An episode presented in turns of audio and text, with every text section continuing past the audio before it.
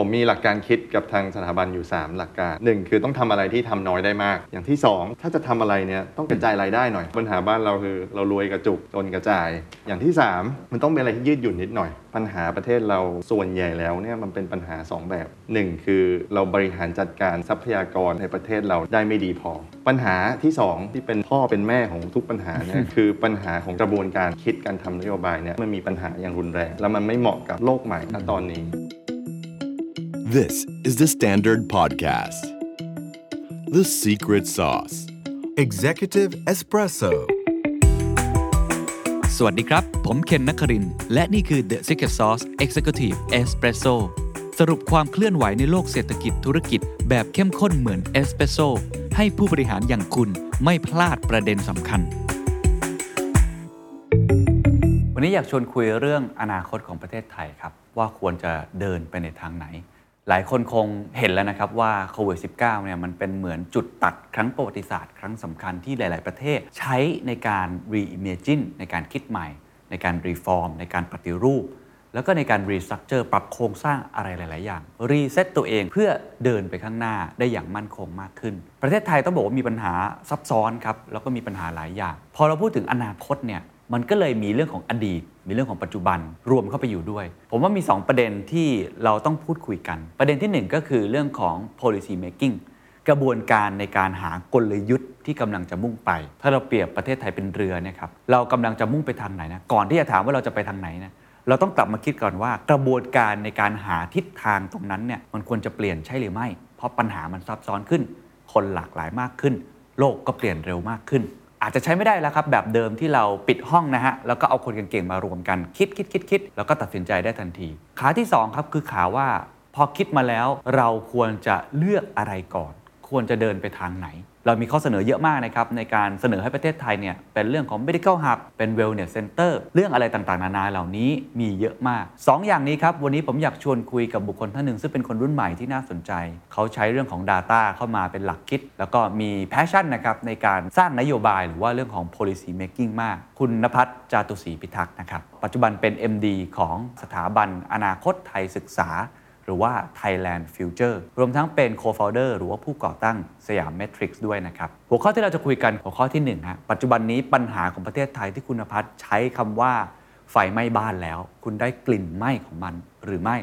มีอะไรบ้าง อันที่2ครับคุยกันว่าแล้วกระบวนการในการหานโยบาย policy making นี่มีอะไรบ้าง เขาบอกมี 2 อย่าง อย่างที่ 1 คือจะต้องจัดสรรทรัพยากรไปในที่ที่เหมาะสม อันที่ 2 คือกระบวนการในการสร้างนโยบายอาจจะต้องเปลี่ยนแหละ มันอาจจะต้องเป็น policy lab การทดลองมากยิ่งขึ้น แล้วก็หัวข้อที่ 3 ครับ เป็นหัวข้อที่ผมว่าเซ็กซี่แล้วก็น่าสนใจมากที่สุดนะครับ คือเขามีข้อเสนออะไร 4 อย่างครับที่ คิดว่าประเทศไทยควรจะมุ่งไปในทางนั้น โดยมีคุณทีเลียกำหนดด้วยครับว่าทำไมต้องเป็น 4 ทางเลือกนั้น เพราะจริงๆ เรามีทางเลือกเยอะแยะนะครับเขาบอกมี 3 อย่างด้วยกัน อันทีหนึ่1 ก็คือ มันจะต้องเป็นทางเลือกที่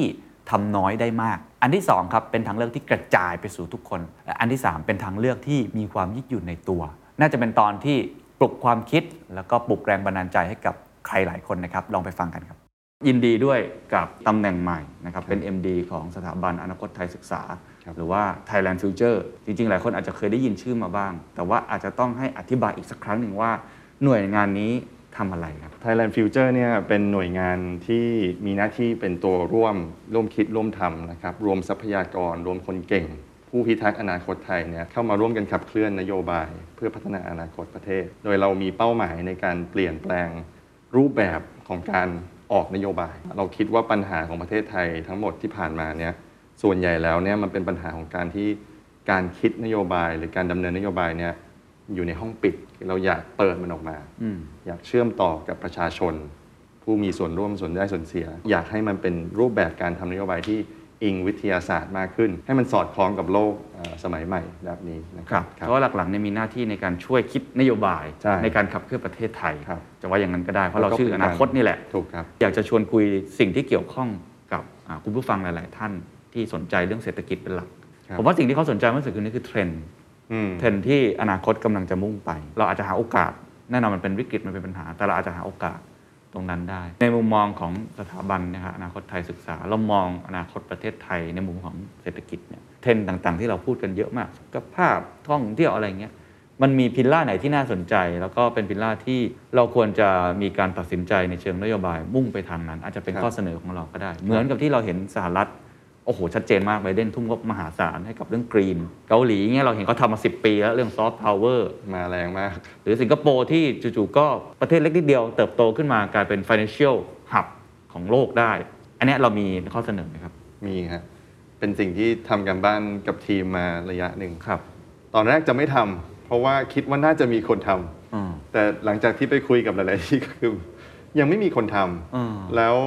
น่าเป็นห่วง เพครับราะว่าประชาชน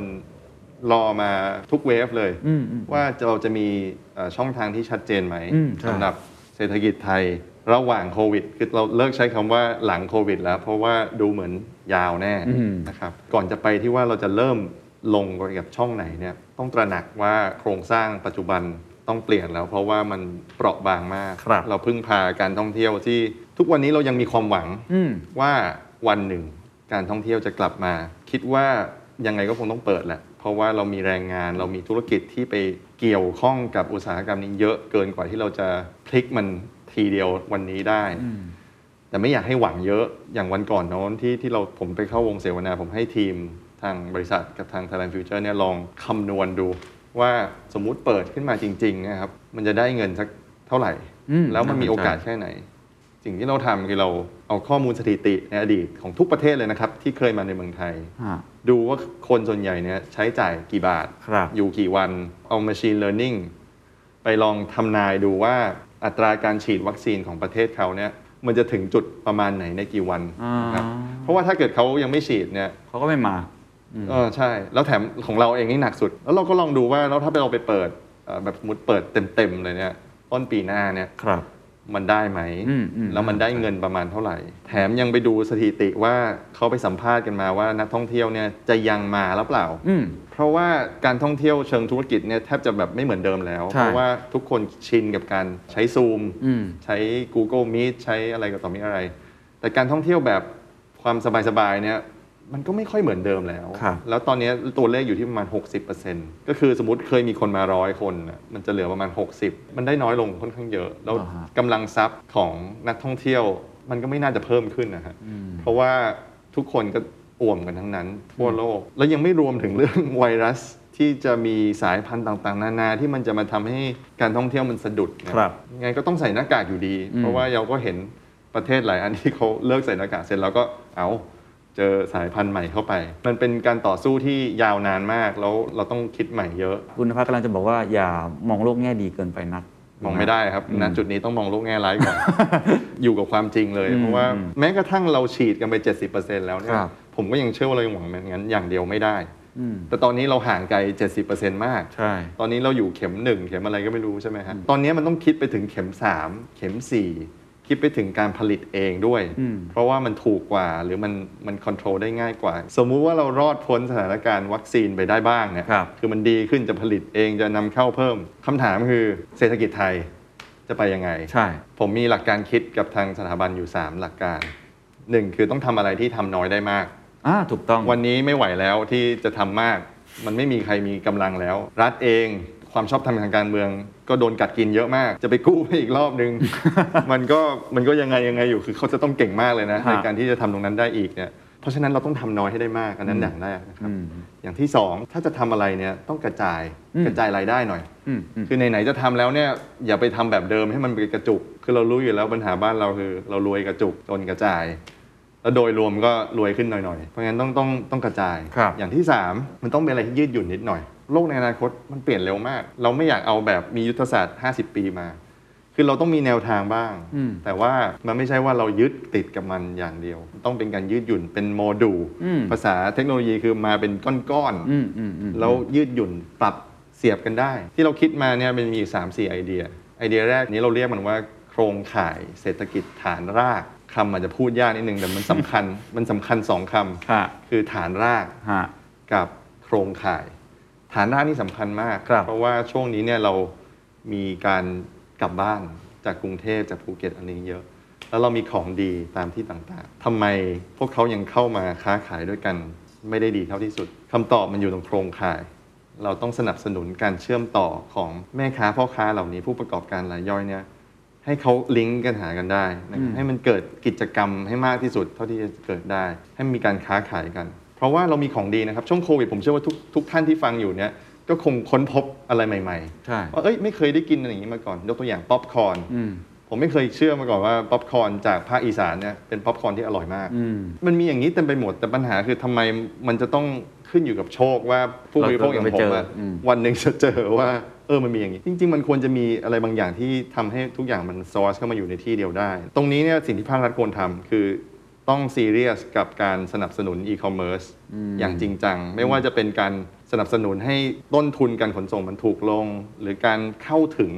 มันเข้าถึงได้จริง เพราะว่าทุกวันนี้ มันก็ยังมีอีกหลายเจ้ามากที่เข้าไม่ถึง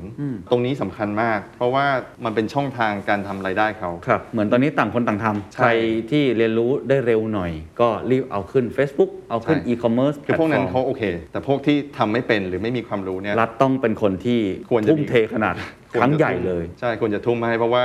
อันนั้นจะแก้วิกฤตเอ่อหนี้ได้ด้วยระดับหนึ่งอืมคือหนี้ตอนนี้เนี่ยถ้าเราออกมาตรการที่ผ่อนผ่อนๆไปไปเรื่อยๆลเนี่ดยดอกเบี้ยเงินกู้อะไรว่าไป มันมันมันต้องทำอยู่แล้วแต่ว่ามันไม่ตอบปัญหาแรกคือเขาไม่มีเงินมาจ่ายตั้งแต่แรกเข้าใจฮะคือถ้าตราบใดตรงนั้นมันยังไปรอการท่องเที่ยวอยู่โอ้โหหนักเข้าใจ โครงข่ายเศรษฐกิจฐานล่างเนี่ยสำคัญน่าสนใจคือควรจะสร้างให้มันเกิด network อืมของการเชื่อมต่อกันนะครับอันนี้เป็นไอเดียแรกไอเดียที่ 2 ควรจะมีสิ่งที่เรียกว่าเศรษฐกิจสบายๆ หรือสบายกำลังสอง economy คืออะไรครับ คืออันนี้เราคิดกันคือตอนนี้เราทุกคนเครียด เราต้องการความสนุกสนานนิดหนึ่งคนไทยเนี่ยมีจุดเด่นคือรักความสบาย เราอยากให้คิดว่าอันเนี้ยมันเป็นจริงๆมันเป็นจุดเด่นของประเทศไทย คนมาประเทศไทยก็เพราะว่าอยากมาสบายถูกไหมครับนักท่องเที่ยวคือมันมาแล้วมันแบบสบายใจอืมคนญี่ปุ่นทำงานหนักๆที่นู่นไม่อยากกลับไป กลับไปโน่นเป็น salary man อืมเหนื่อยอืมอยู่ที่นี่เออมันมันสบายสบายๆมันหลวมๆหน่อยหลวมตอนนี้อาจจะหลวมไปหน่อยแต่ว่าผมคิดว่ามันเป็นจุดแข็งนะเอามันมีอยู่ไม่กี่ประเทศที่มันหลวมๆแล้วมันมันเป็นวัฒนธรรมคุชาณติน่าน่าจะเป็นคนแรกๆครับที่ว่าไอ้สบายเนี่ยน่าจะเป็นจุดแข็งได้ใช่แล้วมันทำเป็นแบรนด์ได้ คืออืมคือเราก็รู้ประเทศไทยเรามีของดีๆเยอะมันคลุมไปถึงสินค้าทางสุขภาพทั้งจิตและใจนะครับ ว่าคนมาประเทศไทยไม่ได้มาแค่สุขภาพกายเนาะอืมสุขภาพจิตเนี่ยบางทีมันมา มันเป็นดินแดนแห่งวัฒนธรรม เรามีแอสเซทด้าน culture เยอะมากทำไมเราไม่แพ็กเกจมันให้มันอยู่ในทีมแบบนี้ แล้วอันเนี้ยมันรวมไปถึงการท่องเที่ยว การท่องเที่ยวในอนาคต มันจะไม่เหมือนเดิมที่แบบมาแล้วก็แป๊บๆแล้วก็กลับ ส่วนใหญ่เนี่ยเขาทำวิจัยกันว่าช่วงเนี้ยมันจะกลายเป็นว่ามายาวมาเพื่อประสบการณ์ที่เขาหาไม่ได้ในประเทศเขา อันเนี้ยเราก็ควรทำให้การเดินทางของเขาเนี่ยมันเป็นเจอร์นี่แห่งความสบายทำไมเราไม่ทำให้คนมาเกษียณที่นี่มา work from home ที่เมืองไทยอืมอันเนี้ยผมว่าถ้ารีแบรนด์ตรงนี้ได้ก็จะดี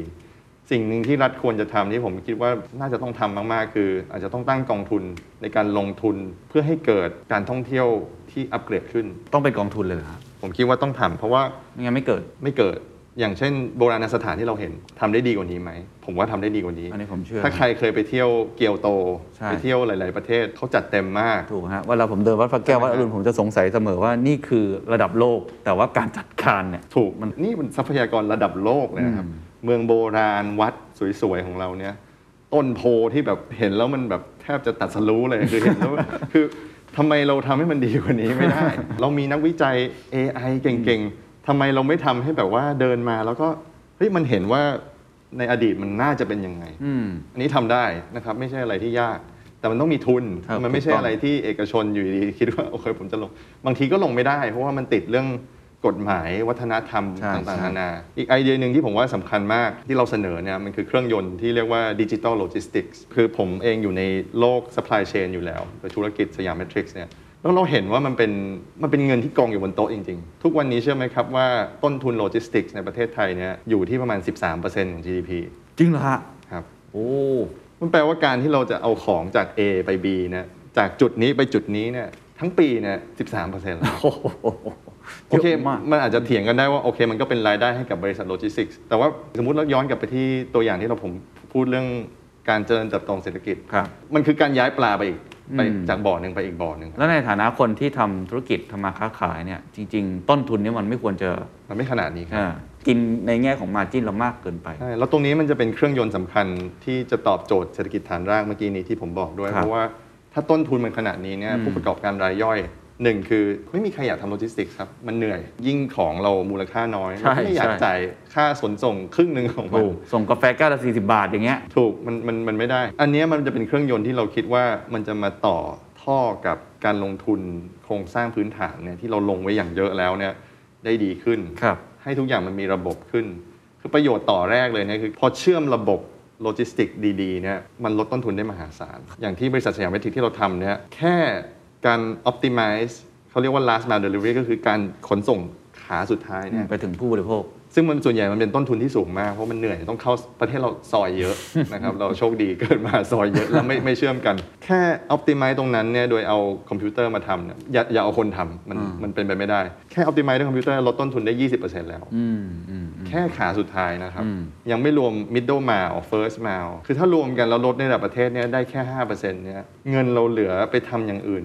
เต็มไปหมดครับนี่แค่ต่อแรก ยังมีอีกหลายต่อครับมีเช่นพอทำอย่างนี้เสร็จแล้วปุ๊บเนี่ย multiplier effect มันเยอะ มันทำให้ธุรกิจเนี่ยมีเงินเหลือเต็มไปหมดไปทำอย่างอื่นได้ ยังไม่รวมถึงการจัดเก็บข้อมูล ตอนนี้เราเสียเขาเรียกว่าอะไรนะเออเราเสียเอกราชทางข้อมูล ไปให้กับอีคอมเมิร์ซเยอะมาก ในอนาคตเนี่ยผมเชื่อว่าการค้าโลกเนี่ยมันต้องมีข้อมูลมาช่วยครับว่าเราเนี่ยจะผลิตอะไรขาย ถ้าเราเก็บข้อมูลดีๆ ว่ามีของผ่านประเทศไทยเยอะน้อยแค่ไหน ซึ่งซึ่งถ้าเราลดต้นทุนได้เนี่ยฐานการผลิตการเอาของมา warehouse เนี่ยประเทศไทย ซึ่งมันเป็นจุดที่แบบยุทธศาสตร์ของอาเซียนอยู่แล้วเนี่ยเราจะรับรู้อะไรเยอะมาก ว่าตอนนี้จีนต้องการอะไรอืมตอนนี้ตรงโลกตรงไหนต้องการอะไร แล้วเราก็จะมีความได้เปรียบ อารมณ์เดียวกับ Amazon รู้หมดทุกอย่างเลยว่าไข่ในตู้เอ่อของหนังสือตรงนี้แฟบจะหมดอืมใช่ไหมครับเขาก็จะจัดการของเขาได้ ผมอยากมองให้เห็นประเทศไทยวันหนึ่งเนี่ยมันไปถึงจุดนั้นได้ ก็ยากนะครับ แต่ว่าก็ต้องเริ่มจากครับที่ใดที่หนึ่งส่วนไอเดียสุดท้ายเป็นเรื่องของ creative economy อันนี้มีคนพูดเยอะมาก เราไปทำการศึกษามาแล้วเราเห็นว่ามีโอกาสเยอะมาก โดยเฉพาะในเรื่องของแฟชั่น ภาพยนตร์แล้วก็การดีไซน์สำคัญสุดมันไม่ใช่ว่าเราเอาเงินไปลงในแฟชั่น ในเกม ในอะไรสำคัญคือเราต้องวางเป้ามันว่าเราอยากให้ Creative Economy Engine เนี่ย เครื่องยนต์เนี้ยทำหน้าที่อย่างไร และเชื่อมกับเครื่องอื่นยังไงโอ้น่าสนใจมาก คือเราอยากให้มันเป็นถนนสายกลางที่มันไปเพิ่มมูลค่าเพิ่มให้กับอ๋อทุกๆอย่างที่เราเกิด ไม่ใช่ว่าเป็นถนนของเขาคนเดียวแต่ละเส้นทำไป ซึ่งผถูมกว่าใน 10 ปีที่ผ่านมาเราก็ทำนะถูกเราก็ลงใน Creative Economy หลายอันมาก แต่ว่าไม่ได้มองในฟังก์ชันการเป็นถนนตรงกลางเท่าไหคร่รับมันควรจะเป็นถนนตรงกลาง เพราะว่าถ้าไปดู input output table มันเป็นตารางสถิติหนึ่งที่นักเศรษฐศาสตร์ใช้กัน มันจะเห็นว่า การที่เราเกิดกิจกรรมทางเศรษฐกิจในภาค creative เนี่ยเช่นการดีไซน์อ่าแฟชั่นเพลงหรืออะไรเงี้ยมันมีผลกระทบไปต่อกิจกรรมอื่น ๆ ที่ไปสร้างมูลค่าเพิ่มให้ ซึ่งอันนี้จริงไม่ต้องดูอันไหนไกล เราไปดูแพ c เกจจิ้งของขนมญี่ปุ่นอ่าถูกเครื่องสำอางเกาหลี เขาให้ความสำคัญกับศิลปะใช่ของการดีไซน์มาก แล้วถามว่าเปิดออกมาแล้วเป็นยังไง ผมว่ามันก็โอเค แต่มันมันไม่ได้ดูสวยเท่าสิ่งที่เราดูข้างหหรือน้าอาจจะไม่ได้อร่อยขนาดนั้นหรอกอะแต่ว่าลองดูวขนมญี่ปุ่นเป็นตัวอย่าง ส่วนใหญ่ก็เป็นถั่วกับน้ำตาล แล้วก็มีชาเขียวบ้าง ของเราจริงๆมีเยอะกว่านั้นอีกอืมแต่ทำไมเราไปไม่ได้ เราต้องลงทุนเพิ่ม หรือไม่ใช่ว่าแค่เอาเงินไปอัดนะครับ อันนี้กลับไปที่ point เดิมก็คือว่าครับเอาเงินไปอัดเนี่ยไม่ work ต้องค่อยๆดูว่าอัดยังไง เช่น การที่เราจะมีความคิดสร้างสรรค์ มันต้องมีสถานที่นึกออกไหมฮะมันต้องดูทั้ง ecosystem อะใช่ไม่ใช่ว่าจู่ๆแบบดีดนิ้วแล้วแบบอะเรามาคิดสร้างสรรค์กันเถอะ ไม่ใช่ มันเป็นมันไม่ work อย่างนั้นอ่าคือคนที่เป็นนักเขียนเป็นนักแต่งเพลงเป็นอะไร ทุกคนก็รู้ว่าระบบมันไม่ใช่อย่างนั้น มันมาจากอย่างอื่น ซึ่งมันอาจจะเป็นสภาพแวดล้อมอืมมันอาจจะเป็นการศึกษาหรือให้เขาได้มีโอกาสไปเห็นว่า เอ้ยงานของคนอื่นๆเป็นยังไง เป็นการสนุกสนุกสนับสนุนแบบนั้นมากกว่าอืมอืมเสร็จแล้วถ้าวันหนึ่งเนี่ยมันเห็นว่าไปได้ แฟชั่นนี่จริง ๆ เราไปได้ค่อนข้างดีนะครับ ครับเรามีแบรนด์ใหม่ๆ แบรนด์ไทยๆ แบรนด์กระเป๋าดีๆเนี่ยที่ไปสู่เวทีโลกได้ ใช่ก็มีไอเดียเนี่ยคร่าวๆเป็นประมาณนี้ ครับ แต่เดี๋ยวเราจะมีเป็นเหมือนกับเป็นเพลย์บุ๊กออกมา ว่าจริง ๆ แล้วเนี่ยมันควรจะทำอะไร 1 2 3 4 5 อ๋อ นะครับ โดยเราไปเอาข้อมูลแล้วก็งานวิจัยเนี่ยครัมา support อืม แล้วก็ทำวงที่เป็นแลบอย่างเงี้ยกับอย่างสภาอุตสาหกรรมสภาการท่องเที่ยว เพื่อดูว่าเส้นทางต่อไปจริงๆแล้วควรจะเป็นยังไงโอ้น่าสนใจมากนะครับ คือไม่ได้ทำแค่เป็นเหมือนกับ journal งานวิจัยออกมาแล้วก็จบอย่างเดียวครับวางไว้ แต่ว่าเรากำลังจะทำเป็น playbook เหมือน how to หรือว่าเส้นทางหลังจากนี้จะเป็นยังไงครับก็เดี๋ยวลองดูรายละเอียดต่อไปนะครับ ก่อนหน้านี้เราก็เห็นดร.เศรษฐพุฒินะครับที่ครับปัจจุบันเป็นผู้ว่าแบงค์ชาติเนี่ยเคยรับตำแหน่งตรงนี้มาก่อน แต่พอคุณณภัทรเข้ามารับตำแหน่งเนี่ยคิดว่าก็คงมีการเปลี่ยนแปลงใช่ไหมครับ ข้างในเปลี่ยนแปลง vision เปลี่ยนแปลง mission หรือว่าจะเปลี่ยนแปลงโครงสร้างข้างใน อันนี้มันเปลี่ยนไปยังไงบ้างครับ ถูกครับ ในอดีตเอ่อจะเป็นองค์กรที่มีลักษณะคล้ายกับการเป็น think tank หรือเป็นเอ่อคลังสมองครับของนโยบายนะครับ เราจะยังคงเอ่อความคิดแบบนั้นบ้าง เพราะว่าเราคิดว่าในประเทศไทยเนี่ย มันมีองค์กรที่มีหน้าที่ในการมองไปในอนาคต 10-20 ปีเนี่ยครับน้อยเกินไป เรามีปัญหาอนาคตเยอะมากที่เรายังไม่ได้มีโอกาสแก้ คือเราไม่มีกำลังไปแก้ ตอนนี้เราต้องแก้เรื่องวัคซีน เรื่องโควิดอืมเรื่องเศรษฐกิจอืมเต็มไปหมดแล้วอืมคนเก่งๆในประเทศเราเวลาหมดไปกับเรื่องพวกนี้เยอะแล้วอืมแต่จริง ๆ แล้วถ้าเรามองออกไปข้างนอกเนี่ยเห็นแล้วล่ะว่าเดี๋ยวมันจะมีอะไรอีกอืมเช่น automation robot เรื่องต่างๆนานาที่มันกำลังจะถาโถมเข้ามาครับ เรายังไม่มีแรงคุยเรื่อง climate change หรืออืมโลกร้อนอะไรด้วยซ้ำอืมเราอยากดึงความแข็งแกร่งเดิม ที่เราวิเคราะห์อนาคตไทยเนี่ยว่าจริง ๆ แล้วประเทศเราเนี่ยควรจะก้าวไปทางไหน และเราเองเนี่ยก็มีช่องที่เราไปเชื่อมต่อกับหน่วยงานภาครัฐ แล้วก็เป็นหน่วยงานท้องถิ่นด้วยไม่ใช่แค่หน่วยงานตรงกลาง เพราะฉะนั้นเนี่ยเรามีช่องในการ connect เชื่อมต่อกับภาครัฐอยู่แล้วอืม สิ่งที่เราจะทำแบบใหม่เนี่ยคือเราอยากเป็นตัวกลางเพื่อเชื่อมกับประชาชน กับผู้มีส่วนได้ส่วนเสีย ไม่ว่าจะเป็นเอกชน ประชาชน นักวิชาการเชื่อมต่อกันอืมระหว่างผู้รับนโยบายกับผู้ออกนโยบาย เพื่อให้นโยบายเนี่ยมันสอดคล้องกัน แล้วก็สอดคล้องกับอนาคตโดยรวมด้วยว่าเราควรจะไปทางไหน ก็คือเราจะไม่ได้เป็นแค่ think tank แต่เราเป็นเหมือนกับแพลตฟอร์มด้วยถูกครับเราเข้าไป engage เราดึงคนนู้นปาร์ตี้นี้ปาร์ตี้นั้นมาเจอกันครับแล้วก็ อาจจะใช้กรอบของเราที่วางอนาคตเอาไว้ ถูกครับทีนี้พอพูดถึงอนาคตเนี่ยมันเยอะหลายอย่างมากนะฮะทราบมาว่าจริงคุณณภัทรมองว่าตอนเนี้ยเราเหมือนกับไฟไหม้บ้านอะเราได้กลิ่นไหม้กันหรือเปล่า ตอนเนี้ยประเทศไทยที่กำลังเจอปัญหาระยะสั้นกันอยู่โควิด -19 หลายคนก็บอกว่าน่าจะเป็นโอกาสที่ดี ที่เราจะได้มา reset แล้วก็ reimagine มองอนาคตใหม่กันอีกครั้งหนึ่งต้องพูดถึงปัญหาก่อนแล้วกันว่า ที่ผ่านมาเรามีการทำลักษณะแบบนี้ไหมครับสต u d ดี้กับเรื่องอนาคต แล้วก็วางนโยบายระยะยาวๆ หรือมันไม่เคยมีมาก่อนครับประเทศไทยมีปัญหาเยอะมาก เยอะจนผมคิดว่าถ้าถ่ายทำรายการนี้อีกประมาณ หนึ่งเดือนก็ยังไม่หมด คือมันมีแทบจะทุกมิติของอืมทั้งสังคมทั้งเศรษฐกิจครับจริง ๆ เศรษฐกิจอย่างเดียวนี่ก็เยอะแล้วใช่ยังไม่รวมถึงปัญหาสังคมปัญหาความเหลื่อมล้ำนะครับ ผมแบ่งเป็น 3 ช่วงครับคือปัญหาที่เกิดขึ้นในอดีตอืมและสั่งสมมาเป็นระยะเวลานานอืมแล้วก็ปัญหาปัจจุบันทันด่วนอืม เช่นปัญหาโควิดครับที่เราโดนเต็มๆ แล้วก็ฟืนปัญหาอนาคตที่ยังมาไม่ถึงนะครับ แต่ว่ามันมีสิทธิ์ลุกไหม้ได้เร็วมากอืมอืมเช่นการทดแทนมนุษย์ที่ประเทศไทยเราเป็นหนึ่งในประเทศติดโผว่าแรงงานจะถูกหุ่นยนต์ ถูก AI กัดกินไปครับนะ หรือการท่องเที่ยวเปลี่ยนไปหมดเนี่ยทำยังไงอืมใช่ไหมครับ เรามีแรงงานเยอะมากที่อยู่ในเอ่ออุตสาหกรรมนี้ใช่เพราะงั้นพอเรามีปัญหา 3 แบบนะอดีตปัจจุบันอนาคตเนี่ยครับเราเริ่มได้กลิ่นไหม้มาเยอะแล้วว่าไฟมันกำลังไหม้แทบจะทุกส่วนแล้วถ้าเป็นเรื่องเศรษฐกิจเนี่ยอันนี้หนักมาก การเจริญเติบโตของเศรษฐกิจเราเนี่ยก็แผ่วมาเป็นระยะเวลานานมากครับนะครับแล้วยังมาโดนช็อคตอนโควิดอีก พระเอกของเราเนี่ยการท่องเที่ยวการส่งออกอืมโดนทั้งคู่ การจะเข้าใจว่ามันจะโตได้เพราะอะไรเนี่ยควรจะกลับมาดูว่า สมมุติว่าเราอยู่ในเกาะเกาะหนึ่งเนี่ยครับเราวัดความเจริญโดยการตกปลาได้เท่าไหร่อืปมลูกข้าวได้เท่าไหร่ใช่ไหมครับพรุ่งนี้หรือ 1 ปีข้างหน้าเนี่ยเราได้ปลามากขึ้นไหมคำถามคือมันจะได้มากขึ้นได้ยังไง การที่เราเยียวยาหรือเราเอาเงินบางส่วนน่ะเราไปให้บางส่วนโยกไปโยกมา ถามว่ามันทำให้เศรษฐกิจโตไหมอืมเป็นไปไม่ได้ที่มันจะโต เพราะว่ามันเป็นปลาจากบ่อหนึ่ง ตักไปให้อีกบ่อหนึ่งคือมันไม่ใช่ปลาตัวใหม่ มันไม่ใช่ปลาตัวใหม่ แล้วก็มันไม่ได้เป็นการคิดค้นวิธีการตกปลาแบบใหม่อืมอืมคือเรามีคนเท่าเดิมน้อยลงด้วยซ้อืมำเด็กเกิดใหม่น้อยลง เงินทุนเรามี แต่ถามว่ามีในลักษณะที่ไปอยู่ในที่ที่ถูกควรหรือเปล่าเนี่ยอืมงบประมาณเราเราเอาไปลงกับอะไร แม้กระทั่งเงินลงทุนเนี่ยบางทีเขาก็ไม่กล้าลงทุน ในเมื่อทุนมนุษย์ทุนจริง ๆ มันฝ่อ แถมเครื่องยนต์เศรษฐกิจเราการท่องเที่ยวอะไรต่อมิอะไรที่เราเคยมีเนี่ยแผ่วมากจนอืมบางอันเรียกว่าเกือบพังแล้วเนี่ยสามองค์ประกอบนี้มันไปไม่ได้นะครับมันก็ไม่น่าสงสัยเลยว่าทำไม GDP เราไม่โตอืมคือมันไม่เป็โตมานานด้แล้วด้วย พอมาดูอีกองค์ประกอบหนึ่งการแทรกแซงของภาครัฐ เข้ามาอุดหนุนคือมบทบาทของเขาเนี่ยก็ดูเหมือนมีปัญหา ในเชิงที่ว่าบางครั้งทำเยอะไปกำกับมากไปหนักไป บางครั้งไม่ค่อยทำอะไร ตรงนี้เนี่ยมันก็เป็นปัญหา ซึ่งตอนนี้นะพอเราพูดถึงปัญหา เข้ามาสู่ปัจจุบันเนี่ยช่วงวิกฤตโควิดอย่างเงี้ยมันเป็นช่วงที่จริงๆแล้วภาครัฐควรจะเป็นพระเอกกว่านี้เยอะ คือเราเคยพูดเรื่องอำนาจภาครัฐกันว่าเราอยากให้อำนาจภาครัฐน้อยลง ในมุมมองผม ผมคิดว่าช่วงวิกฤตนี่แหละจริงๆ แล้วเป็นช่วงที่เราต้องการเราต้องการพึ่งพาเขามาก คืออำนาจของภาครัฐต้องเพิ่มขึ้นถ้าในช่วงวิกฤต ถูก ต้องเพิ่มขึ้นเยอะกว่าเดิมเยอะนะครับ แต่ตอนนี้มันกลายเป็นว่าเราอยู่ในที่นั่งลำบากอืมเขาเองด้วยอืมเพราะว่าโดนทั้งแรงกดดันโดนทุกอย่าง ตอนนี้ภาพมันเหมือนมันกลับกัน กลายเป็นว่าภาคเอกชน ภาคประชาชนต้องช่วยเหลือเยอะมาก คือต้องออกแรงเองค่อนข้างเยอะ ทีนี้ถามว่าทำยังไงดี ปัญหาประเทศเรา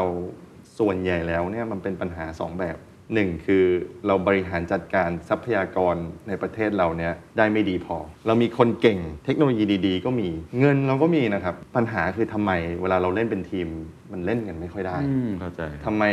เล่นเดี่ยวนี่เล่นได้ใช่ไหมฮะพอลองนึกถึงคนไทยคนไทยเก่งๆ มีเต็มไปหมดทำไมเราต้องรอให้เขากลายเป็น คนเคยไทยคือออกไปข้างนอกแล้วอืมเขาถึงจะไปเก่งไปมีแววมีอะไรทำไมรวมกันเราเล่นไม่ได้ ปัญหาที่สองที่เป็นพ่อเป็นแม่ของทุกปัญหาเนี่ยครับคือปัญหาของการที่ว่ากระบวนการคิดการทำนโยบายเนี่ยอืมผมคิดว่ามันมีปัญหาอย่างรุนแรงอืมแล้วมันไม่เหมาะกับโลกใหม่อืมณตอนนี้หลาย ๆ ปัญหาที่เข้ามาหลาย ๆ ความท้าทายเนี่ยมันมีความละเอียดอืมซับซ้อนมาก ยากเกินกว่าที่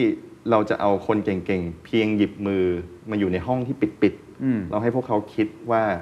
เราควรจะแก้ไขอันนี้ยังไง คือถ้าเป็นในอดีตเนะครับ เราเอาคนที่มีประสบการณ์ที่สุด คนที่เราเชื่อมั่นครับจะเป็นผู้นำยังไงก็แล้วแต่ลัทธิจะเป็นอะไรใช่ไหมครับเผ่าผู้นำเผ่าอืมขึ้นมาแก้ไขปัญหา อันนี้มันพอไหวอืมคือปัญหามันยังไม่ซับซ้อน แต่ระบบเศรษฐกิจสังคมทุกวันนี้ มันยังเป็นไปได้เหรอที่ทุกวันนี้เนี่ยเราจะคิดออกนโยบายจากห้องแคบอืมๆเป็นไปไม่ได้อยู่แล้วใช่นะครับ แล้วก็ไม่ควรออกนโยบายแบบ ม้วนเดียวจบ อืม ต้องปรับ คือพอดีผมอยู่ในเอ่อแวดวงซอฟต์แวร์ แวดวงเทคโนโลยี ผมคิดว่ามันมีสิ่งที่เราควรจะเรียนรู้ คือมันควรจะออกมาเป็น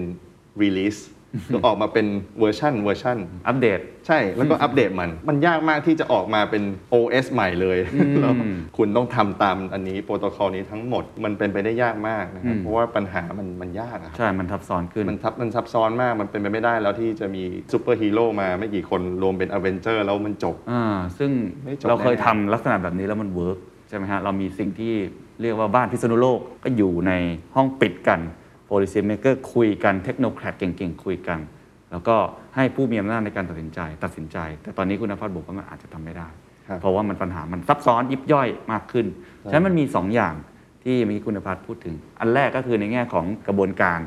ในการออกแบบนโยบาย อันที่ 2 คือการจัดสรรทรัพยากร ไม่ใช่แค่ทรัพยากรธรรมชาติ แต่ทรัพยากรมนุษย์ทรัพยากรเงินทุกอย่างเลยที่เราอาจจะจัดสรรวางผิดที่ผิดทางงั้นชวนคุยทีละเรื่องครับ เอาจัดสรรทรัพยากรก่อนเอ๊ะที่ผ่านมาเราจัดสรรทรัพยากรไม่ดียังไงฮะแล้วมันควรจะเป็นรูปแบบไหนฮะแต่ผมเติมนิดหนึ่งคือครับมันเป็นทั้งการจัดสรรและพอจัดสรรแล้วเนี่ยที่จัดมาแล้วเนี่ยเอาไปใช้ได้มีประสิทธิภาพหรือเปล่าด้วย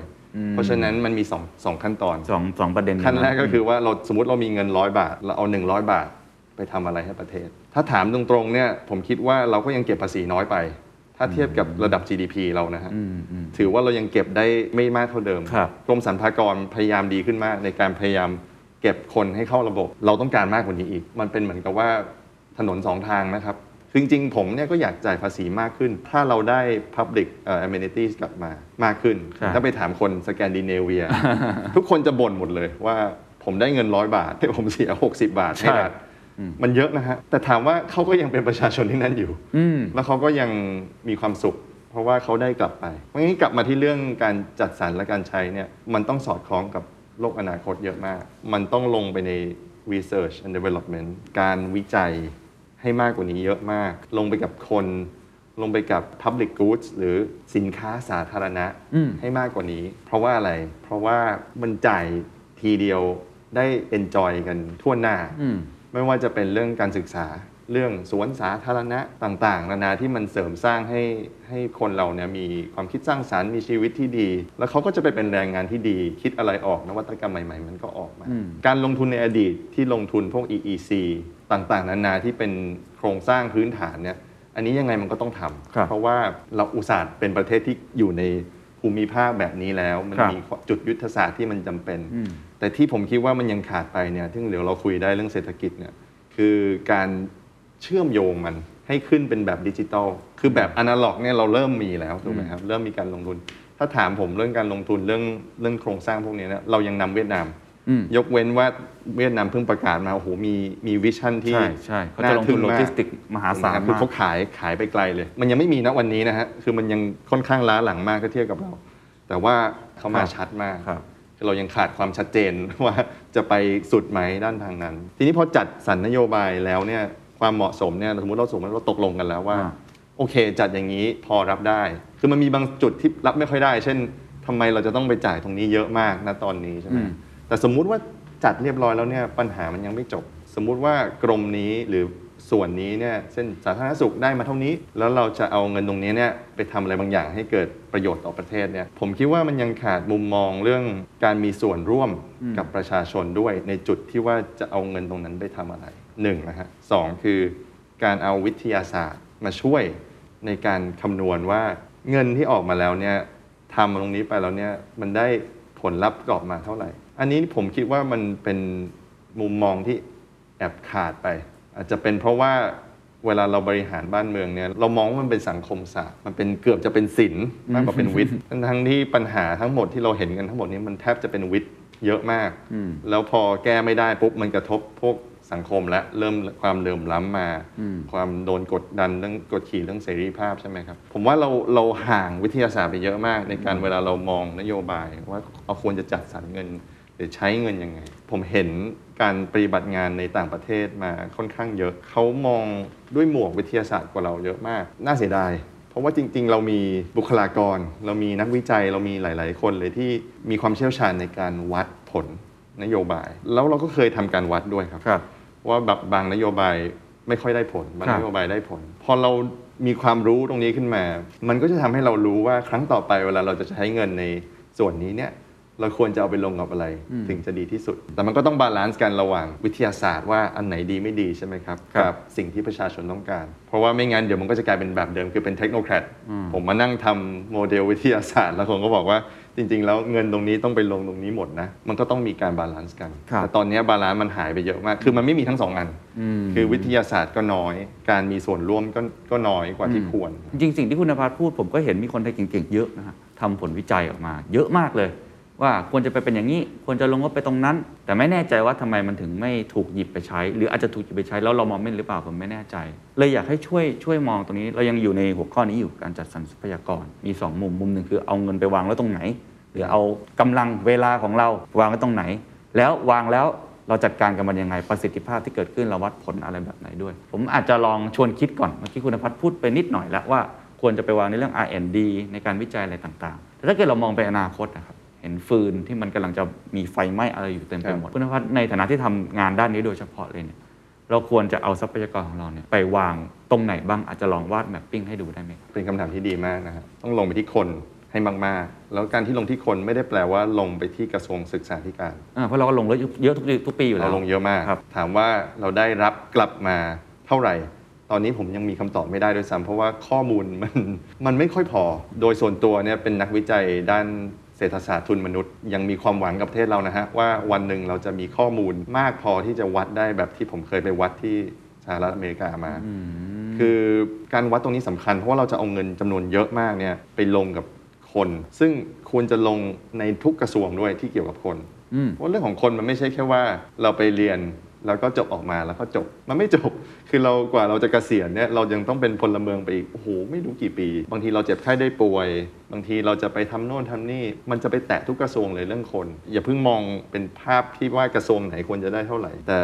ถ้าให้ผมมองว่าผมจะเอาเงินไปลงกับอะไรเนี่ยต้องลงที่คน คือมันอาจจะฟังดูสวนกระแสโลก โดยเฉพาะอย่างยิ่งเราได้ยินเรื่องของ AI ครับเรื่องอะไรที่มันจะมาแทนคน คือมันต้องลงที่คน เพราะว่าไม่อย่างนั้นเนี่ยเราจะไม่มี ไม่มีไม่มีทางแข่ง ไม่มีเหมือนกับว่าจุดเด่นอืมที่เทียบกับหุ่นยนต์ หรืออะไรที่มันมาในอนาคตแล้วมันรวดเร็วกว่าเรา มันแม่นยำกว่าเราอืมแล้วการลงทุนในคนเนี่ยมันคุ้มมาก มันมีการเคยวัดว่าโดยเฉพาะลงกับเด็กๆเลยนะครับสามสี่ขวบทำยังไงให้ครอบครัวเขามีความสุข มีความอบอุ่นอืมได้รับการศึกษา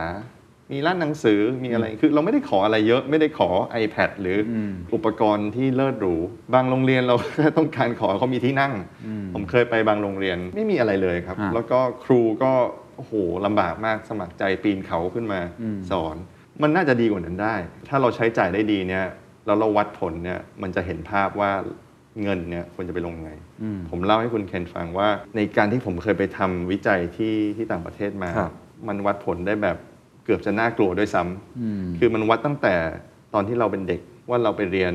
อนุบาลอะไร ได้คุณครูโจดี้คุณครูแอนคุณครูอะไรก็แล้วแต่ คุณครูพวกนี้จบการศึกษาแบบไหน ผลการทำงานเป็นยังไง แล้วก็ตามเราไปเรื่อยๆ จนเราแต่งงาน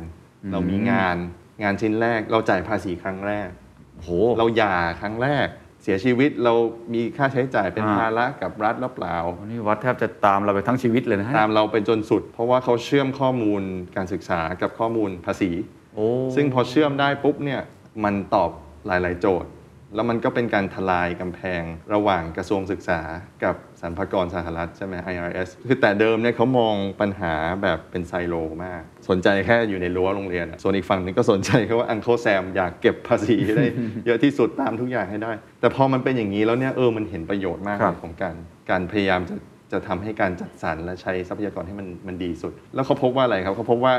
การลงทุนในตอนอนุบาลเนี่ยมันแทบจะเป็นทุกอย่างของของชีวิตของคนแล้วอ๋อเหรอคือฮะคือการไปเปลี่ยนแค่ในอดีตเนี่ย แค่ว่าคุณได้รับการศึกษาช่วงอนุบาลที่ดีขึ้นเนี่ยมันทำให้เหมือนกับว่าผลลัพธ์ตอนเป็นผู้ใหญ่เนี่ยมันเปลี่ยนแบบคืแบอบไปให้หน้าตอนมือเป็นหลังตอนมือเลย ตอนอุดมศึกษาหรือไปให้ตอนมัธยมต้นมัธยมปลายเนี่ยเหมือนเป็นปลายทางไปแล้ว ใช่ครับต้องให้ตอนนี้ก่อนเลย ถูกอันนี้ไม่ได้แปลว่าไม่ควรให้ตอนอุดมศึกษา แต่ถามว่าถ้าเอา 1 บาทไปลงตรงไหน ควรจะลงตอนเด็กอยู่แล้ว อันนี้มันเป็นอะไรที่คือวิจัยกันจนเขาเรียกว่าภาษานักวิจัยคือ dead horse ก็คือเป็นม้าที่ตายไปแล้วคือเออคือไม่ต้องไม่ต้องมาคุยไม่ต้องมาเถียงกันแล้วเออถูกเออถ้าเราดูแค่ปัญหาตรงนี้ก่อนอย่างเงี้ยตอนนี้ประเทศไทยมีการลงทุนกับเด็กนักเรียนเตรียมอนุบาลไปถึงอนุบาลเนี่ยมากน้อยแค่ไหนครับยังไม่มากพอ ปัญหามันไม่ใช่ความมากไม่มากด้วย ปัญหาที่ผมกังวลคือไม่วัดผล อ๋ออันนี้สำคัญสุด ถูกครับ ถ้าเราไม่วัดผลเนี่ยเราไม่รู้ เพราะว่ามันมีหลายอย่างมากที่เราทำได้ในห้องเรียน อาจารย์ที่ปรึกษาผมตอนผมเรียนปริญญาเอกแกศึกษาวิธีการช่วยนักเรียนในเมืองจีน ครับ หรือในแอฟริกา แต่ละที่ต้องการไม่เหมือนกัน บางทีเราอาจจะนึกไปเองว่าเราบริจาคเงินอืม เข้าไปใช่ไหมครับ ให้ไปซื้อหนังสือเรียน ปรากฏว่าการซื้อหนังสือเรียนให้บริจาคให้เด็กในหลาย ๆ ครั้งเนี่ยไม่มีผล เพราะว่าบางทีซื้อมาผิดผิดระดับ ผิดภาษาก็มี หรือแม้กระทั่งการทำที่ทำวิจัยที่เมืองจีนเนี่ยเราเจอว่าการแจกแว่นตาดีกว่าแจก iPad ไม่รู้กี่เท่าจริงเหรอฮะเพราะว่าเด็กมองไม่เห็นกระดานอ๋อตั้งแต่แรก มันเป็นเรื่องเล็ก ๆ น้อยๆ ที่มันสำคัญนะครับครับแล้วอันคนี้รับมันก็จะตอบคำถามที่ว่าเมื่อกี้ที่เราคุยกันว่า ถ้าเรามาคิดในห้องปิดๆ แล้วเราห่างไกลบริบทแท้จริง อย่างอย่างยกตัวอย่างบริบทห้องเรียนในชนบทบางจีนอย่างเงี้ยครับมันเป็นไปไม่ได้หรอกครับที่ที่คนถึงแม้จะเก่งแค่ไหนเนี่ยครับเรามาคิดกันเองว่าเออเราจะให้อะไรเขาดีอืมคือโอกาสผิดมันเยอะมาก โอกาสสิ้นเปลืองมันก็เยอะอืมเราอาจจะคิดไปเองว่าเราอยากทำเทเล education แบบกระจายภาพเอาครูเก่งๆมา ซึ่งก็เป็นแนวคิดที่ผมว่าก็ดีมันก็ต้องทำครับเพียงแต่ว่ามันอาจจะไม่ได้ตอบโจทย์ทุกอันครบอืมถูกไหมอืมเข้าใจเทียบกับครับการแจกแว่นตา ซึ่งอาจจะไม่มีใครคิดก็ได้เพราะครับว่ามันเป็นความคิดที่ทำไมมันดูง่ายจังอืมอืมอืมทั้งทั้งที่ผลตอบแทนมันสูงมาก อันนี้ก็เป็นตัวอย่างหนึ่งที่คิดว่ามันน่าลอง แล้วก็น่าเป็นห่วงที่ตอนนี้ยังยังไม่มีแนวทางนี้มากขึ้นครับแต่ก็โชคดีของประเทศไทยคือ เราก็ยังมีคณาจารย์ เรามีนักวิจัยหลาย ๆ ท่านที่เก่งด้านนี้นะครับอืมและถึงแม้ไม่มีเนี่ยจริง ๆ มีท่องทางครับ ประเทศอย่างอินเดีย อย่างเวียดนามอย่างเมืองจีนเนี่ยในวันแรก ๆ เนี่ยเขาไม่มีบุคลากรที่ทำพวกนี้เป็น เป็นการวัดผลการทดลองครับเขาก็ไปจ้างครับอืม MIT Harvard เขาก็จะมีเหมือนกับมูลนิธิที่ออกมาช่วยทำเขาก็จ้างมาอืมแล้วก็ทำคือถ้าเขาทำได้เราก็จริง ๆ เราก็เราก็จ้างได้อืมเหมือนกัน เพียงแต่ว่าเราอาจจะยังไม่มีมีแนวคิดแบบนี้ในการการวัดผลน่าสนใจเพราะว่าวัดแล้วเนี่ยหลาย ๆ ครั้งแล้วมันไม่มีผลนี่ผมผมบอกตามตรงคือ หลาย ๆ ครั้งวัดแล้วเนี่ยต้องทำใจภาครัฐในสมัยใหม่ต้องเปิดใจ ยอมรับว่า หลายปัญหามันยาก ไม่มีใครว่าคุณหรอกครับ เพราะว่าถ้าให้เปลี่ยนบทบาทกันเนี่ยโจทย์ภาครัฐก็หนักนะครับคือเรื่องง่าย ๆ ก็ควรทำให้ได้อืมแต่เรื่องละเอียดอย่างนี้เนี่ยครับมันไม่มีใครมีคำตอบอะอันนี้คือเรื่องแรกการจัดสรรทรัพยากร อีกเรื่องหนึ่งคือเรื่องกระบวนการในการทำ policy ในอดีตเมื่อกี้เราบอกก็คือเอาคนเก่งๆมารวมตัวกัน ซึ่งต่างประเทศก็ทำกันอย่างนี้เหมือนกันทุกที่ think ครับ tank ขึ้นมา แล้วก็วิเคราะห์กันอย่างดีเลย แล้วก็ให้นายกรัฐมนตรี หรือว่าคนที่เป็นผู้มีอำนาจในการตัดสินใจ หยิบไปตัดสินใจทำไมวิธีการแบบนี้มันไม่ work ในปัจจุบันแล้วมันควรเปลี่ยนไปยังไงครับโลกปัจจุบันปัญหามันมีลักษณะค่อนข้างกว้าง ค่อนข้างแตะทุกคน ทุกกระทรวงคือปัญหาเดียวแต่แตะหมดทุกหน่วยงานอืมมันค่อนข้างเหนื่อย ถ้าเราจะพยายามหา solution หรือหาวิธีทางออกจาก top-down ข้างบนลงมา แล้วมันแก้ได้หมดให้ทั่วถึงจริงๆเนี่ยทำทำยากมาก แล้วเราจะเอาเขาเข้ามามีส่วนยังไงดี ถึงจะดีที่สุดครับมันควรจะมาตั้งแต่ตอนต้น คือมันเป็นการรับฟังว่าปัญหาเนี่ยเป็นยังไงอืมแค่การรับฟังปัญหาเนี่ยมันก็เป็นการทำให้ข้อมูลของคนที่จะตัดสินใจนโยบายเนี่ยดีขึ้นอืมคืออย่างภาคเอกชนเนี่ยบางทีเขามองเขาต้องมองไปข้างหน้าไกลมาก เพราะเขาต้องลงทุนใช่ไหมครับต้องแคร์แหละว่าใช่เฮ้ยจะจะไปทางไหนใช่ไหมใช่ครับพวกนี้เขาอาจจะมีข้อมูลที่ ที่ใหม่กว่าคนที่อยู่ในภาครัฐอ่าจริงจริงอะจริงถูกไหมครับ ยกตัวอย่างเลยเรื่องเรื่องของคริปโตเคอเรนซีเป็นต้นแน่นอน ผมเชื่อว่าขนาดผู้ประกอบการเองก็ยังตามไม่ค่อยทัน ถูก มันเปลี่ยนรายวัน การที่เราจะรู้หมดทุกอย่างเรื่องเทคโนโลยีมันมันเป็นไปได้ยากมากจริงเพราะขนาดผู้เล่นที่มีแรงจูงใจทางการเงิน เขายังตามไม่ค่อยทันเลยใช่มันไปเร็วมาก เพราะฉะนั้นเนี่ยมันควรจะเป็นการเปิดรับความเห็น ซึ่งตอนนี้ก็เริ่มมีการเปิดรับมากขึ้นนะครับอืมเพื่อให้รู้ว่าปัญหา ความท้าทายความต้องการของแต่ละผู้เล่นในห่วงโซ่นโยบาย ผมเรียกว่าห่วงโซ่นโยบายเนาะปกติเวลาเราทำการค้ามันจะมีห่วงโซ่อุปทาน ห่วงโซ่อุปอุปสงค์อะไรอย่างนี้ใช่ไหมครับว่าตลอดเส้นทางกว่าจะเกิดอะไรขึ้นเนี่ยมันต้องไปแตะกับผู้เล่นผู้เล่นรายไหนบ้าง นโยบายก็เหมือนกัน มันจะไปแตะคนเยอะมาก เพราะฉะนั้นนะถ้าเราเอาความคิดเห็นเขาหรือเอาบทบาทเขาเนี่ยมามีส่วนร่วมตั้งแต่ต้นเนี่ยอืมรับฟังเขาเนี่ยอืมมันก็จะรู้เยอะขึ้นว่า เออเราควรจะทำอะไรอืมนโยบายควรจะออกมาแบบไหน แล้วสิ่งที่เราสงสัยเนี่ยจะได้ถามเขาว่ามันเป็นอย่างที่เราคิดหรือเปล่า อันนี้เราทาง Thailand Future เองก็ทำกระบวนการนี้อยู่แล้วเหมือนกัน อาจจะยังไม่ได้เป็นสเกลไปถึงระดับเอ่อผู้คนทั่วไป แต่เรามีการทำเขาเรียกว่า policy lab หรือห้องปฏิบัติการทางนโยบายอืมที่เราเอาคนเหล่านี้เนี่ยรวมพลังกันอืมแล้วก็จัดกิจกรรมให้มันสนุกหน่อยอืมเราเอา design thinking เข้ามาผสมอืมกับการมองอนาคต แล้วก็เอาหลาย ๆ คนจากหลาย ๆ หมวดหลาย ๆ หน้าที่หลาย ๆ หน่วยงานมารวมกัน แล้วมันก็จะเกิดโปรโตไทป์เป็นเหมือนกับนโยบายใหม่อืมที่น่าสนใจ รวมถึงเราไปทำเซอร์เวยให้ด้วย คือเราไม่ได้ทำเซอร์เวยแบบ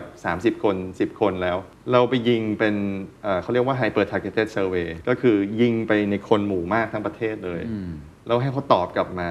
แล้วก็เอามามาสนทนากันในวงแบบนี้ว่าอืมเออที่เราคิดว่าข้อเท็จจริงเป็นแบบนี้เนี่ยมันจริงหรือเปล่า มันจริงหรือเปล่าที่คนไม่มีความรู้ทางการเงิน หรือว่าเขามีแต่เขาเข้าไม่ถึงอืมตลาดทุนอืมมันเป็นเป็นได้ทุกคำถามเลย เราครัทำบกับสำนักงานตำรวจแห่งชาติ เราทำเรื่องการแก้ไขปัญหาคนยากจน การเช็คสิทธิว่าประชาชนมีสิทธิไหมสำหรับผู้ด้อยโอกาส พอเรากระจายอย่างนี้เสร็จปุ๊บเนี่ยแล้วเราไปทำวิจัย เรามีงานวิจัยของติ้งแท้งรายอื่น เรานำมันมาย่อยเสนอให้ทุกท่านในวงเนี่ยเขาได้รับรู้สุดท้ายเนี่ยมันก็จะค่อยๆออกมาเป็นนโยบายที่ถูกทิศทางขึ้นอืมถามว่ามันจะถูกเป๊ะเลยไหมมันเป็นไปไม่ได้อยู่แล้ว แต่ว่าอย่างน้อยๆ มันไม่เดา ผมเรียกว่าไม่ candle driven ก็คือไม่ตามเทียนนะครับ Candle แต่มัน driven เป็น data แล้วก็เป็น people driven มากกว่า ซึ่งผมว่าวิธีการนี้ฟังดูน่าสนใจ แต่ผมไม่แน่ใจว่าในอดีตเนี่ยเราก็ได้ยินคำว่า public hearing คำว่า social listening อะเห็นภาพของประเทศไทยที่ชัดๆที่สุดที่เราเห็นมาในรอบปีที่ผ่านมา คือท่านนายกก็เดินสายเลยครับ เปิดสายรับฟังจากผู้ประกอบการทุก sector เลย สื่อเองก็เป็นหนึ่งในนั้นด้วยเหมือนกันไอ้กระบวนการเหล่านี้มันถือว่าเป็นเป็นลักษณะการรับฟังไหมหรือว่าจริง ๆ แล้ว process ที่ควรจะทำอะมันไม่ใช่แบบนั้นนะอันนี้เนี่ยเป็นเป็นการสังเกตที่ดีมาก เพราะว่า public hearing มีมานานแล้ว ใช่ การเดินสาย ของรัฐบาล ของนักการเมืองของใครก็แล้วแต่มีมาตั้งแต่ไหนแต่ไรแล้ว แต่มันก็ยังไม่ตอบคำถามตรงที่ว่า ทำไมมันต้องเป็นท่านนายกทุกอย่าง จริงผมไม่เห็นด้วยที่ทุกอย่างมันต้องม้วนกลับขึ้นไปให้ท่านทุกอย่างมันเป็นไปไม่ได้อยู่แล้วปัญหามันเยอะมากอืมเชื่อไหมครับปัญหาอุบัติเหตุทางถนน ก็ยังเป็นปัญหาของท่านนายกโอเคมันเป็นปัญหาใหญ่จริง ยังเสียชีวิตมากกว่าโควิดอยู่ทุกวันนี้ แต่ว่ามันเป็นไปไม่ได้ที่ทุกอย่างมันจะโรลขึ้นไปหาคนเดียวอยู่แล้ว เหมือนที่ปัญหาถูกเรื่องหนี้ล่าสุดทานนายกก็ออกคำสั่งเลยภายใน 6 เดือนต้องนู่นนี่นั่น เหมือนถูกมันครับม้วนขึ้นไปถึงมันท่านมันเสร็จปุ๊บก็ ท่านก็สั่งการทุกคนก็โอ้โห ตื่นตัวกันมาก เพราะใช่ว่า 6 เดือนจะแก้เลยนี่ก็ยากเหมือนกันนะเป็นข้อที่ที่น่าสนใจมาก เพราะว่าการประกอบธุรกิจเองเนี่ยในสมัยใหม่ก็ไม่ควรทำลักษณะนี้แล้วเหมือนกันคือเราก็ได้ยินคำว่า agile เรื่องอะไรอย่างนี้ใช่ไหมครับใช่ไหมมันควรจะแบ่งกว่านี้ แล้วมันมีการ เอ่อเป็นเจ้าของอำนาจในการตัดสินใจมากกว่านี้อืมอืมอย่างเช่นอย่างเมื่อกี้พูดถึงเรื่องการเดินสายเนี่ยมันเดินในลักษณะนั้นก็ได้ แต่ว่าจริงมันควรจะมีการทำแบบนั้นในส่วนของทีมทำงานอ่าเข้าใจครับอ่าหรือท้องถิ่นไปเลยอืมอืมเพราะว่าช่องว่างระหว่างการที่เราไปรับฟังมากับตอนที่จะลงมือทำจริง มันจะแคบกว่ามันจะสั้นกว่า คือยิ่งสั้นมันยิ่งดี เพราะว่ามันเร็วมันไม่ต้องรออไม่งั้นกว่าเราจะพิจารณาทุกเรื่องมันไม่ไหวครับ คือแน่นอนบางเรื่องมันเป็นเรื่องใหญ่มาก เรื่องอ่าระดับประเทศอย่างเรื่องหนี้ก็อาจจะคุยกันได้ว่าเออมันอาจจะเป็นหน้าที่ของท่านจริง ๆ หรือว่าหรืออะไรก็แล้วแต่ แต่บางเรื่องมันมันมันไม่ได้ครับ มันน่าจะโอเคนะ ในการที่เราแยกมันออกมาให้กับบางหน่วยให้เขาตัดสินใจเอง คือสิ่งที่คุณนภัสพูดมันคือการ decentralize นะถูกคือการกระจายอำนาจครับออกไปให้คนที่เกี่ยวข้องกับปัญหานั้นจริง ๆ ที่มันปัญหามันจะไม่ได้ใหญ่ขนาดนั้นก็ได้ ปัญหาถูกระดับกลาง หรืออาจจะเป็นระดับย่อยเขามีอำนาจในการตัดสินใจขึ้นจริง ถูกครับๆเท่าที่สัมผัสตอนนี้มันเป็นอย่างนั้นไหมครับ ตอนนี้ใช่ในประเทศไทยใช่ไหมครับ อ่มีแค่บางกระเป๋อแล้วมันเล็กมาก มันเหมือนมันเป็นวัฒนธรรม คือเราชุนชินกับการที่ต้องมีผู้ใหญ่เคาะคำว่าเคาะเนี่ยไม่ควรใช้แล้ว เรียกว่ามันเป็นระบบการทำงานที่ทุกคนเข้าใจ มันเป็นวัฒนธรรมการทำงาน ใช่ใช่ ที่ว่าถ้าท่านเคาะปุ๊บ ถือว่าโอเคทำได้อ่าแต่ถ้าท่านไม่เคาะมันก็ทำต่อลำบาก มันมันไม่ไหวคนเคาะจะให้ผมเคาะทุกอย่าง หรือบางอย่างไม่ชัวร์เนี่ยผมก็ไม่อยากเคาะสมมติผมเป็นเป็นมีตำแหน่งอย่างนั้นใช่ไหมครับอ่าหรือข้อมูลไม่พอ จริง ๆ มันอาจจะมีข้อมูลพอก็ได้เพียงแต่ว่ามันขึ้นมาไม่ถึงผมอืมเพราะฉะนั้นบางอย่างเนี่ยอาจจะให้ตัดสินใจไปน่าจะดีกว่าผมยกตัวอย่างดีกว่าว่า มันมีปัญหาบางปัญหาที่เล็กๆนะครับ แต่พอซูมอินเข้าไปเนี่ยมันแอบไม่เล็กสำหรับคนที่รับนโยบาย ตอนนั้นผมทำวิจัยเรื่อง Data กับ Policy ที่ที่มหาวิทยาลัย Harvard อันนั้นเขาดีเซนท r ลไลซ์มาก เขาให้อำนาจกับเขตการศึกษาท้องถิ่นในบอสตันอะไรเงี้ยครับเคมบริดจ์ว่าให้บริหารเงินกันเองอืมจะทำอะไรการศึกษานโยบายจะเปิดปิดโรงเรียนวันไหนอะไรคือมันมันไม่ควรขึ้นไปถึงระดับนายกรัฐมนตรีหรือว่า president ใช่ไหมครับเขาคิดกันเองว่าเขาเขาควรจะทำไงกับเงินจะจะจัดยังไง มีปัญหาหนึ่งที่ผมขำมาก เขาถามอาจารย์มาว่า ถ้าวันที่หิมะตกหนัก ควรจะปิดหรือควรจะเปิดโรงเรียน ผมก็งงว่า เอ๊ะแล้วทำไมต้องถึงขนาดนี้ เขาบอกว่ามันมีคนบ่นมาว่าบางทีเนี่ยเอ่อมันทำให้คนมาสายเด็กที่ยากจนมาไม่ได้อะไรเงี้ยเขาอยากจะรู้ว่าจริง ๆ แล้วเขาต้องทำยังไงเราก็วิเคราะห์ข้อมูลให้เพราะเรามีข้อมูลสภาพอากาศ เรามีข้อมูลความสูงของระดับหิมะ มีข้อมูลผลการเรียนคือมันมีหมดเลย คุณเคน มีหมดแม้กระทั่งเด็กคนนี้เคยทำอะไรมาบ้างความชัวร์ในการตัดสินใจมันแบบเกือบร้อยอะครับคือเราโอเค เราเป็นนักวิจัยมันไม่มีอะไรร้อยเปอร์เซ็นต์สถิติครับแต่เราค่อนข้างมั่นใจมากว่าคำตอบก็คือคุณควรจะปิด เพราะว่าพอไม่ปิดโรงเรียนเนี่ยสิ่งที่เกิดขึ้นคือ เด็กๆ ที่ยากจนเนี่ยที่เขาไม่มีรถดีๆ ที่ลุยหิมะมาได้เนี่ยเขาก็จะขาดเรียนวันนั้นอ่าเสร็จแล้วพอขาดปุ๊บวันรุ่งขึ้นมาได้ใช่ไหมครับครับครูเหนื่อยนะครับ เวลาเด็กความรู้ไม่เท่ากันเนี่ยโอ้มันมันกระทบไปหมดอืมเพราะฉะนั้น ทางออกคืออะไรครับ คือปิดโรงเรียนไปแล้วไปชดเชย ตอนฤดูร้อนที่หิมะมันไม่ตก คือมันอาจจะเป็นปัญหาที่ดูเล็กมาก แต่อันนี้มันเป็นเป็นกรณีศึกษาที่ดีว่าขนาดเรื่องเล็กๆเนี่ยใช้ข้อมูลก็ใช้ข้อมูลหนึ่งนะสองคือพอดีเซนท r ลไลซ์ตอนเนี้ยปัญหาจบเร็วมากเลยอืมอืมซึ่งผมแอบตกใจ เพราะว่า ตอนที่เป็นนักวิจัยเรียนวิชาการมาเนี่ยเราเรามีความรู้สึกว่าเออเออเราทำวิจัยไปโอเค แล้วเดี๋ยวมันก็จะไปตีพิมพ์ แล้วก็เดี๋ยวจะมีคนไปหยิบไปใช้อ่าปรากฏว่าอันนี้ยังไม่ทันตีพิมพ์เลยหยิบไปใช้เลย ภายในไม่กี่เดือนตรงนั้นครับแล้วเราก็รู้สึกว่าเออเราสร้าง Impact ได้ เราสร้างผลกระทบจริง ๆ กับฮะชีวิตเด็ก ๆ ที่โอเคไม่ใช่คนไทยแต่ว่าอย่างน้อยก็เป็นคนที่เขาลำบาก คืออย่างน้อยมันเป็นแสงสว่างให้ผมเห็นว่า เฮ้ย มันมีทางเลือกที่เป็นไปได้ครับแนวทางเนี้ย มันมีข้อดีจริงอืมอาจจะไม่ต้องทำวิจัยถึงขนาดเบอร์นี้ก็ได้ แต่แค่มีการรับฟังการที่เขามาหาเราได้ มีการ cross หมวกกันนักวิชาการ เขตการศึกษา เอกชน เอกชนก็เกี่ยวนะครับเพราะเอกชนบางทีเขาต้องให้ข้อมูลข้อสอบอะไรเงี้ยฮะเห็นไหมครับมันรวมกันหมด แล้วมันก็ออกมาเป็นทางออกที่เร็วมาก เรายังทำวิจัยปกติเนี่ยนักวิจัยก็อาจจะรู้สึกว่ามันไม่ได้ Impact แต่พออันเนี้ยผมว่าแรงจูงใจในการมันจะอยาสูกงขึ้นทำวิจัยทำงานวิชาการครับแล้วมันส่งผลใน real world จริงๆเนี่ย อันนี้น่าจะเกิดผลดีมากขึ้น ยังอยากชวนคุยเรื่องนี้ต่อเรื่องกระบวนการในการทำ policy เพราะว่าอย่างหนึ่งที่เราคุยกันหัวใจสำคัญก็คือมันต้องเกิดการ collaboration ผมไม่แน่ใจว่าในต่างประเทศเนี่ยเขามีรูปแบบการทำงานอย่างนี้ยังไง เพราะพอพูดว่าการทำงานร่วมกันเนี่ยทุกคนก็จะงงว่าแล้วจะร่วมกันยังไง สมมติผมภาคสื่อเนี่ยจะเดินเข้าไปหาฝั่งรัฐบาลยังไง หรือมันต้องมีตัวกลางอะไรยังไง หรือหน่วยงานอย่าง Thailand Future ต้องมีอีกเยอะๆไหมฮะเพื่อเป็นจุดร่วม อยู่ตรงกลางแล้วให้คนมาร่วม คุยกันถกกันเป็นแพลตฟอร์มตรงกลาง ผมว่าปัญหาใหญ่อย่างหนึ่งที่เอกชนรู้สึกก็คือพูดไปแล้ว action ไม่เกิด ผมเคยเดินทางไปจังหวัดภูเก็ตเนี่ยเขาพูดเรื่องนี้กันเป็น 30 ปีฮะเวลาเราพูดไปแล้วเสียงมันไปไม่ถึง หรือมันไม่เกิด action จริง ๆ เป็นเพราะกระบวนการในการหารือร่วมกัน collaboration เนี่ยมันยังไม่ดีพอหรือเปล่า มันเป็นเรื่องกระจายอำนาจมาก ๆ ผู้ที่เราไปสื่อด้วย อาจจะไม่มีอำนาจตัดสินใจอืมทันทีอืมหรือเรื่องมันใหญ่เกินไป อย่างเรื่องภูเก็ต จริง ๆ เป็นเรื่องของชาวภูเก็ต ถ้ามันตัดสินใจไม่ได้เนี่ยแสดงว่ามีปัญหาบางอย่างของของการเชื่อมต่อ มันเป็นได้หลายทาง คืออาจจะว่าเขาอาจจะตัดสินใจตรงนั้นไม่ได้เลย เพราะว่ามันเกินขอบเขตอำนาจที่เขากำหนดไว้ หรือยังตกลงกันไม่ได้ว่ายังไง การแก้ไขตรงนั้นน่าจะเป็นเรื่องของการเซตว่าใครมีอำนาจตัดสินใจ คือคือช่วงวิกฤตนี้ยิ่งเป็นวิกฤตเข้าไปอีกวิกฤตในวิกฤตว่ามันไม่ค่อยชัดเจนว่าตกลงปัญหาแนวนี้ ใครตัดสินใจได้ ถูก ถามว่าต้องมีตัวกลางอย่าง Thailand Future เพิ่มไหม ก็มาจอยร่วมกับเราก็ได้ แล้วเราก็จะช่วยสเกลเพราะว่าเราค้นพบสูตรบางอย่างในการทำให้ มันออกมาเป็นผลงานจริง มันต้องสนุกครับ อยากชวนให้เกิดอย่างนี้มากขึ้นอีก เพื่อให้มันกระจายออกมา เลือกปัญหาเล็กๆ ก่อนก็ได้อืมอืมอืมเพราะว่า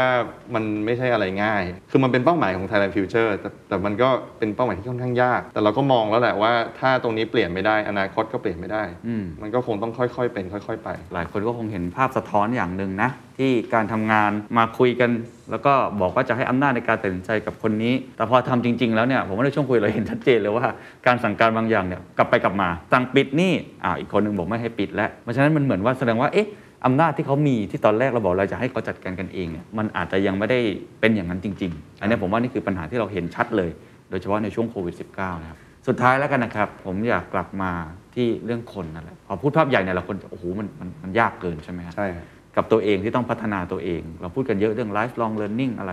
อยากให้คุณพัฒน์ลองเสนอหน่อยว่า mindset หรือสกิลที่ทุกท่านที่ฟังอยู่ตอนนี้ควรจะกลับไปที่บ้านแล้วก็เริ่มปลูกฝังมัน เริ่มลดน้ำให้กับมัน เพื่อที่จะพร้อมรับกับอนาคตที่มันยากขึ้นเรื่อยๆปัญหาที่มัน ซับซ้อนขึ้นเรื่อยๆเนี่ยมันครับ มันคืออะไรบ้างครับ คิดว่าคำตอบเนี่ยโดยเฉพาะช่วงโควิดเนี่ยเป็นช่วงที่เหมาะมากในการกลับมานั่งคิดว่าเราเนี่ยเวลาในฐานะเป็นมนุษย์คนหนึ่งเนาะในโลกที่เปลี่ยนเร็วมาก ควรจะทำอะไรกับการเป็นมนุษย์ ผมคิดว่าคำตอบอยู่ที่สองคำคือความสัมพันธ์ กับความยืดหยุ่น ความสัมพันธ์สำคัญมาก โดยเฉพาะอย่างยิ่งในเวลาที่เราลำบาก เวลาที่เพื่อนเราญาติเราครอบครัวเราลำบาก มีผู้เสียชีวิตมีอะไรต่อมีอะไร อยากให้ลงทุนกับความสัมพันธ์ให้เยอะอืมแล้วมันเป็นอะไรที่บางทีเรามองข้ามนะครับความสัมพันธ์ระหว่างคนในครอบครัว พ่อแม่กับลูก หรือแม้กระทั่งลูกกับเพื่อนลูก ควรจะรดน้ำมันทุกวัน เพราะว่ามันอยู่กับเราไปตลอด แล้วมันบางทีมันกระทบการกระทำของเราในในมุมมองที่เราไม่เคยนึกคิดมาก่อนอืมแล้วเราก็ไม่ได้อยากไปวัดผลด้วย แต่คือเรารู้ว่ามันสำคัญมากนะครับ อีกอันนึงคือความยืดหยุ่น อันเนี้ยผมว่าสำคัญมาก โดยเฉพาะในโลกที่เทคโนโลยีเปลี่ยนเร็วเนี่ยอาชีพเนี่ยมันจะไม่เหมือนเดิม ผมในวันนี้อีก 10 ปี 20 ปีผมเชื่อว่าอาชีพไม่เหมือนเดิมอยู่แล้ว เพราะฉะนั้นเวลาเราเรียนอะไรมาหรือเราเครียดว่าเราจะให้ลูกเรียนอะไรพอดีผมเพิ่งเพิ่งมีลูก ไม่ต้องคิดเลยครับว่าจะให้เรียนอะไรตอนนี้ตอนไหน เพราะว่า ตราบใดที่โลกมันหมุนเร็วขนาดนี้เนี่ยการที่เรายึดมั่นกับอะไรบางอย่างเกินไปเนี่ยมันไม่ได้เป็นข้อดีอืมสิ่งที่ควรทำคือการมีความสัมพันธ์ รู้จักตัวเอง ให้รู้ว่าตัวเองชอบอะไร แล้วยืดหยุ่น เช่นเราเรียนหมอมา เราเรียนเศรษฐศาสตร์มา เรียนวิศวะมา มันไม่ได้แปลว่าเราจะต้องทำอย่างนั้นตลอดไปนะครับเพราะว่าโลกนี้เปลี่ยนเร็ววิกฤตมาแรง คนที่ยืดหยุ่นแล้วฉีกแนวเอ่อ ให้กับตัวเองได้เนี่ยจะเป็นคนที่สร้างมูลค่าทางเศรษฐกิจที่สูงที่สุด แล้วก็จะมีชีวิตที่ดีจะอยู่รอดได้ในไม่ว่าโลกจะเป็นยังไง